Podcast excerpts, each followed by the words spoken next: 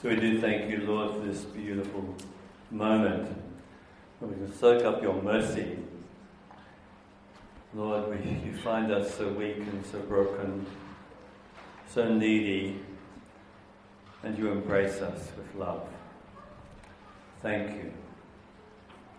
Thank you, Lord, that you don't overlook one person in this gathering. You know each one by name, and each one's heart, you know what each one's struggling with. And you are here with your mercy. Thank you, Lord.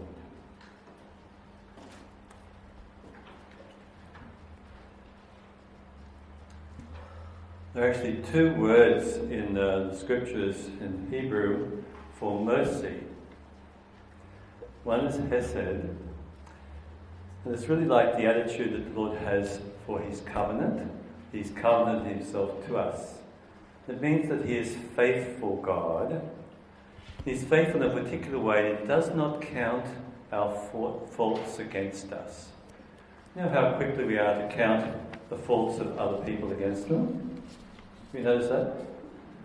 But um, he's not like that at all. He doesn't count our faults against us. As it says in Psalm 130, there's a beautiful psalm uh, where there's a cry from the heart. And oftentimes there's a cry from my heart too. Out of the depths, O Lord, I cry to you. O Lord, hear my voice. So let your ears be attentive to the voice of my pleading. If you, O Lord, should mark our guilt, Lord, who would survive? But with you is found forgiveness. So he marked my guilt, and held it against me, how could I survive? And you too. But we have met with mercy. Beautiful, this gift of mercy, which we did not earn, we did not deserve, but given to us by God in His graciousness. And this is why we're here today to celebrate this beautiful gift of mercy and deepen in the appreciation of this gift. You probably heard the story about the backpacker who was uh, in a train, an apartment train. Uh, there was an apartment train, and he was just there with um, an old man, and the train's chugging along. And the old man noticed that the backpacker was getting very agitated. And the old fellow said, What's wrong, young man? What's your problem?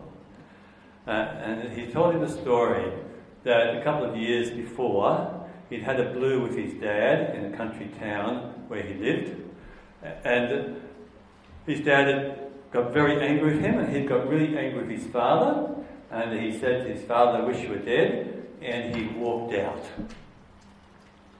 And he said, I've been roaming around for two years from one job to the next. He said, I started to feel in my heart there's something wrong. And so I wrote to my father, this is before emails and that sort of stuff, and, and before uh, Facebook and everything. So I wrote to my dad, and I said to him in the letter that I'm coming home.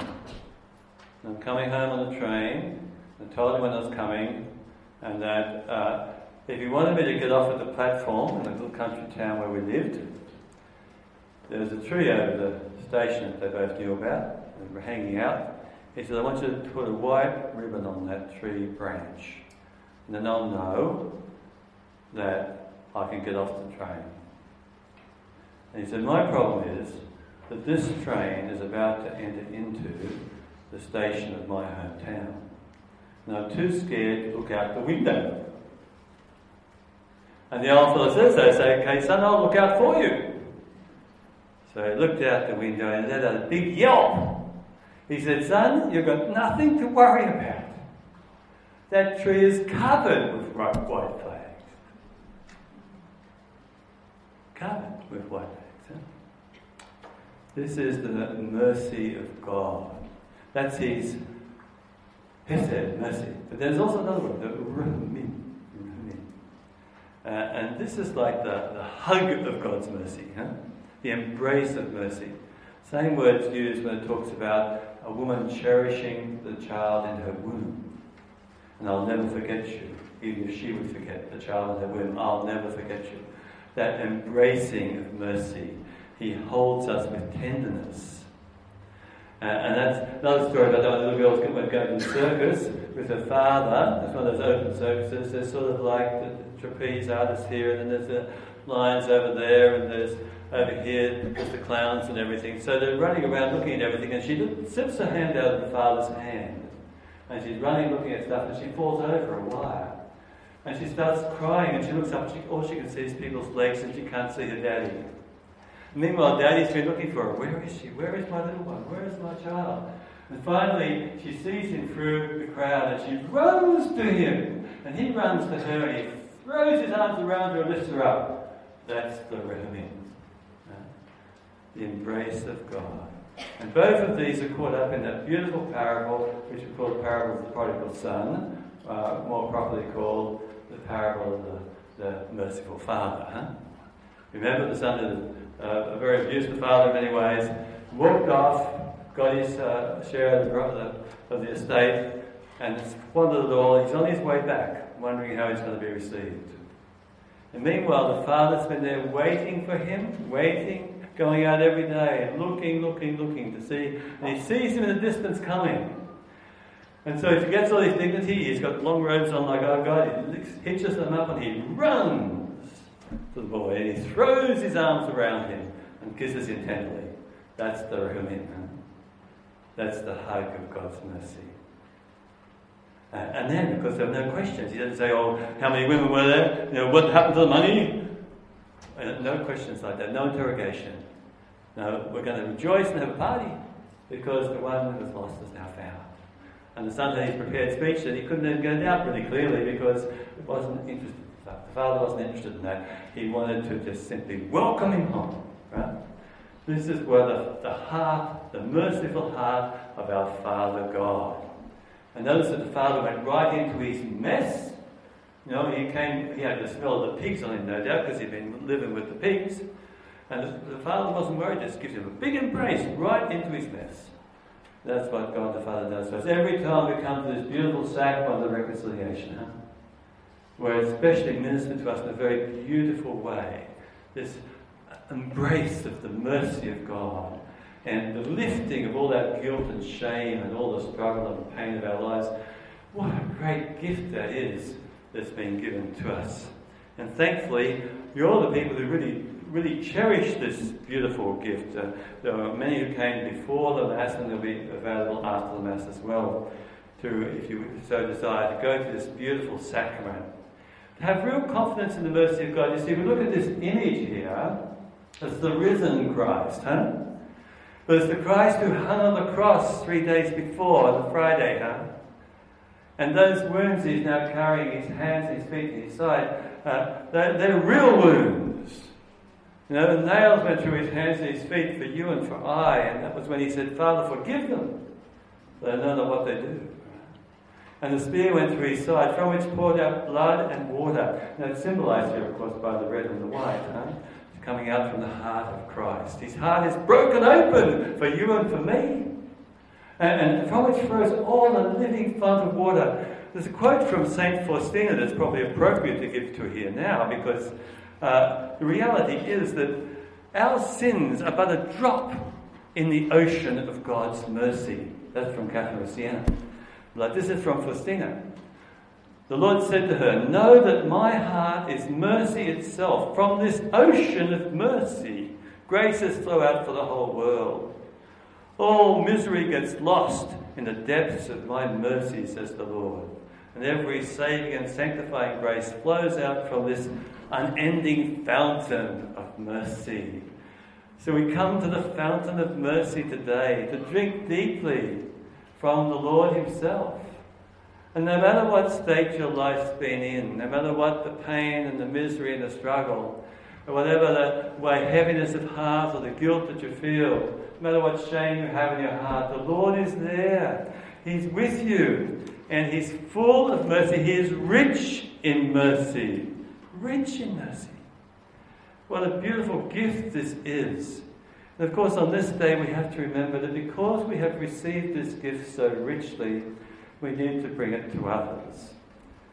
So, is there someone in your life who you're having difficulty, having mercy with?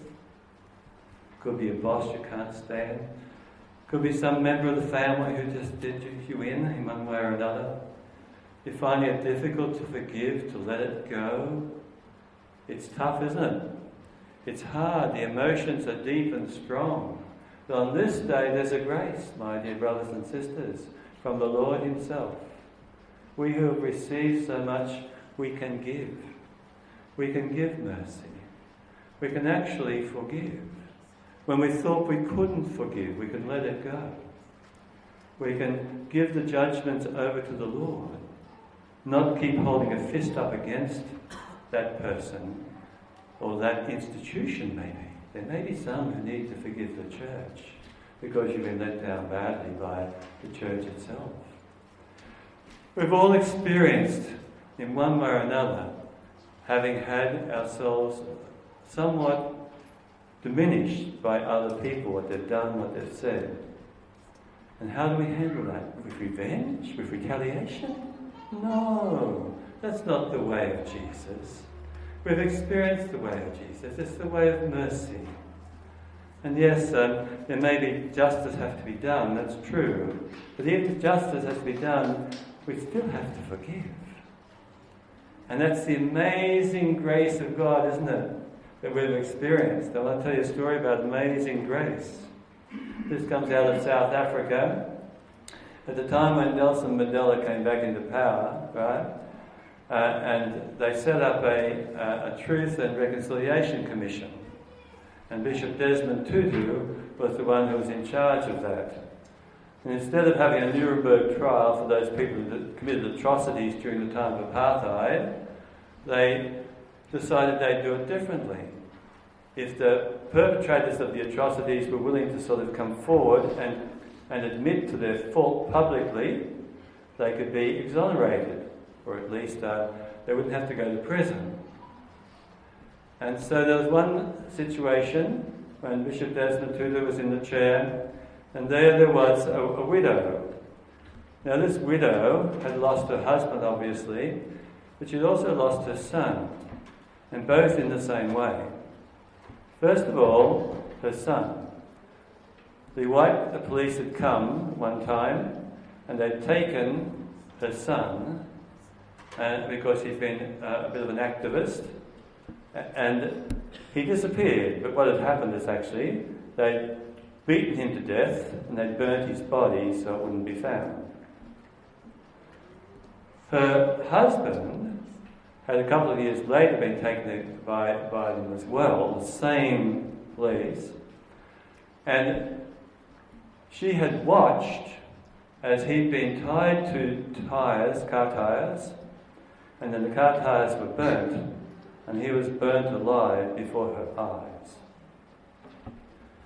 And here, the man responsible for this, Mr. Vanderbroek, was in the dock and together with the other policemen that had been involved in this atrocity. And so Mr. Vanderbroek had the opportunity to speak. And he spoke movingly because he asked forgiveness. He, he admitted total fault and that it was a terrible crime, and, and he hoped that his men would be able to be kept in the society, even though they'd been publicly shamed. And uh, he was weeping as he spoke. And then the bishop said to the widow, Do you have anything to say to Mr. Vanderbroek? And there was a hush in the courtroom because what would she say? And she said, Yes, I do. I first asked Mr. Vanderbroek to go to the place where my husband was burnt to death and to pick up whatever he can find there of the dust and give him an honourable funeral. And then I say to Mr. Vanderbroek that I have lost my father, my, my husband, and my, my son, but uh, I still have a lot of love left in me. And so I ask him to come to my place, which was a little hovel outside the edge of town, to come to my place once or twice a month, and I'll give him a bit of love. And to prove to him that I have forgiven, I'm now going over to embrace him. Well, there erupted in the courtroom a song. Everyone began to sing Amazing Grace. How sweet the sound that saved a wretch like me. Huh? And uh, Mr. Vanderbilt, though, was not able to receive the embrace. He didn't even hear the song because he had fainted, overwhelmed by mercy, which he knew he did not deserve and could not have earned, no matter what he did. But he received mercy. My dear friends, I find it sort of challenging that we are all in need of mercy, but those around us too are in need of mercy. And the future of the world really depends on this, because otherwise we'll end up with mounting violence, killing one another forever, and without forgiveness. We have no future without forgiveness. So coming into this Eucharist, we can look to Jesus. Look to Jesus who's raised from the dead with his holy wounds there, reaching out to each one of us, welcoming us to himself. Now you might be a bit like Thomas. You're a bit doubtful. You might be a bit like Thomas. Do I really believe? Can I really say those words down there? Jesus, I trust you in my circumstances because my circumstances are the worst I've ever had. Can I trust you, Jesus? That's okay. It's okay to have a doubt. It's okay to be asking that question. But turn to Jesus. Turn to Him. And allow Him to open your heart. Allow Him to persuade your heart. Look to Jesus crucified. Look to Him now risen, with a smile on His face, beaming at you, and saying, Come, come. Let me minister to your broken heart. Let me minister to your deepest wound. Let me minister to what you need most in life. I'm here for you. And receive Him. Receive His mercy. Do not be afraid. He is here now. And bless His name.